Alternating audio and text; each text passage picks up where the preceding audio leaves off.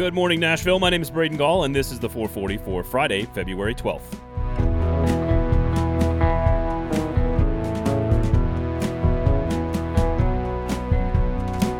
Today on the show, we have a great weekend of non-traditional sports, some big wins for the city of Nashville for two different teams, but we begin with a question about coaching staffs and twenty twenty-one expectations in football. The four forty is built every morning by the Kingston Group, Nashville's award-winning custom home and remodeling firm. I've told you about who they are, and we've talked a lot about how they work. I think I've said the word alignment like three hundred times. But why have we partnered with the Kingston Group? Because they value their clients the same way we value you, the audience. four forty Sports is analytical, it's informative, and hopefully thoughtful, which is exactly how the Kingston Group has operated for over a decade in Nashville, and it's why they found as much success as they have, by being thoughtful, analytical, and loyal. Check out their work at build k g dot com. Trust the process, folks. That's right, trust the process. Check out the website, build k g dot com. So I want to start today with a quick observation about the coaching staff searches that have been taking place in the state of Tennessee this offseason, whether it's Josh Heupel's search for a defensive coordinator in Knoxville or Mike Vrabel's decisions on both the offensive and defensive side of the ball to elevate guys for the Titans. What's really funny about both of these things that fans have been freaking out about for the better part of, I don't know, a couple of months now, and, and rightly so, they are huge decisions. Make no mistake about it, we are going to have a lot of time to analyze Shane Bowen's defense. There's no question about that, or should I say, the running of Mike Vrabel's defense by Shane Bowen. I think what's really interesting is that I'm just not sure in the short term that expectations are going to change much for either team.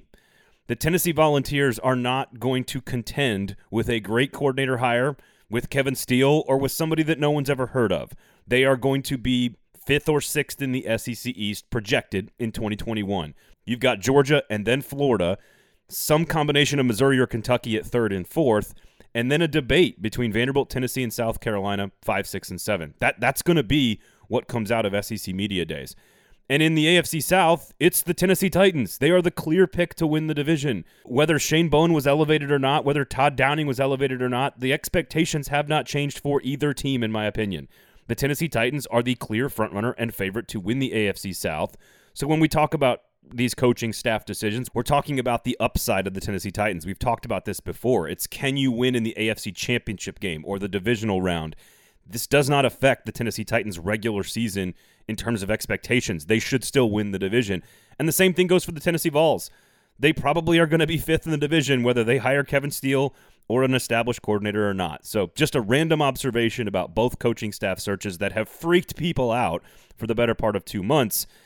I'm not sure it changes a whole lot in terms of expectations for either football team in twenty twenty-one. The Nashville Predators welcomed one of the worst teams in the N H L to the stone on Thursday night, and it wasn't too soon. After losing eight out of eleven and five of the last six games, Nashville scrapped their way to two points against Detroit in a three two win. Pecorino got the start and played relatively well, as he has most of the season. And the big stars delivered in a key situation, or at least the high-priced ones. Ryan Ellis scored on a power play goal late in the first to give the Preds the lead, only unfortunately to be answered by a Red Wings goal just three minutes later. Matt Duchesne scored in the final minute of the second period, diving to the net to give the Preds a lead, only to watch the Red Wings come back and score less than fifteen seconds later. So we were tied after one period, and we were tied after two periods, and, of course, we were tied after fifty-nine minutes as we headed into the final minute of regulation. The much-maligned Dante Fabro, who was playing without partner and veteran Mattias Ekholm, finally got one to find the back of the net from the point with less than a minute to play in regulation. Fabro's had a lot of bad moments this year, but he's also hit like four posts, so he probably deserves to have more than just two goals on the season. But his second one was as big a goal as anybody scored all season, and it stopped the bleeding momentarily. The Preds are back on the ice Saturday night against Detroit in the second half of a back-to-back, and if the Preds can take four points from the Wings and get to seven and eight on the season, well, we might start next week in a very different mood than how we started this past one.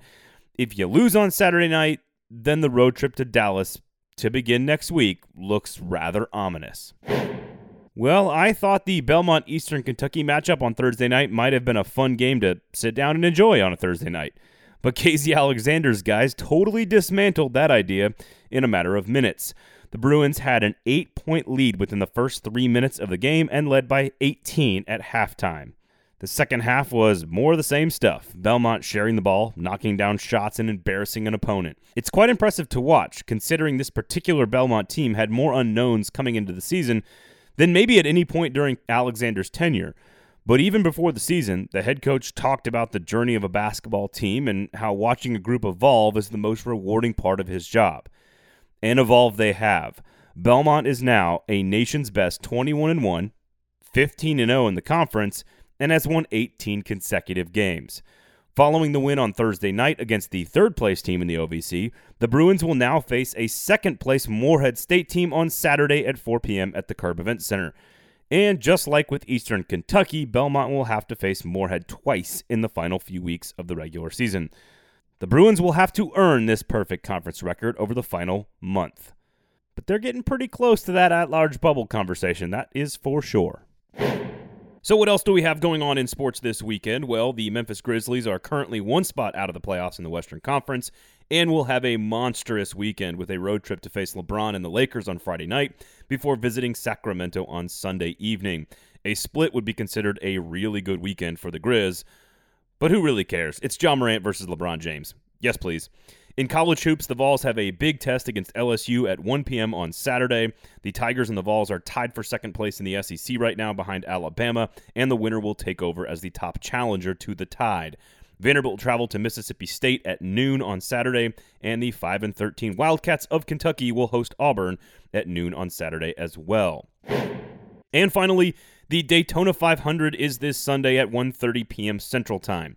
The twentieth anniversary of the passing of Dale Earnhardt has, of course, dominated the coverage of Speed Week so far this year. In fact, E S P N is airing an E sixty documentary on Sunday before the race that will focus on the legacy left by the tragic passing of the Intimidator. Look, I grew up watching racing of all types. Open wheel was my favorite, but I liked NASCAR as well. Basically anything with fast cars was in my wheelhouse. Pun intended. But my interest in the sport, like many, has waned over the years. However, sort of like golf, there are a few appointment viewing moments in the NASCAR schedule each season, and this Sunday is probably the best one. forty-four rocket ships over two hundred miles per hour, inches from each other for over five hundred miles. Turn on the five point one and crank it up, folks. I am all in. Denny Hamlin is your two-time defending race winner, and Alex Bowman is sitting on the pole of the sixty-third running of the Great American Race.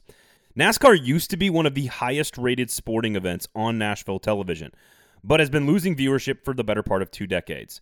If you'd like to hear more about the history of sports T V ratings in Nashville over the last twenty years, please check out Lamestream Sports This Week with Steve Cavendish of the Nashville Banner and Mark Binda of News Channel five.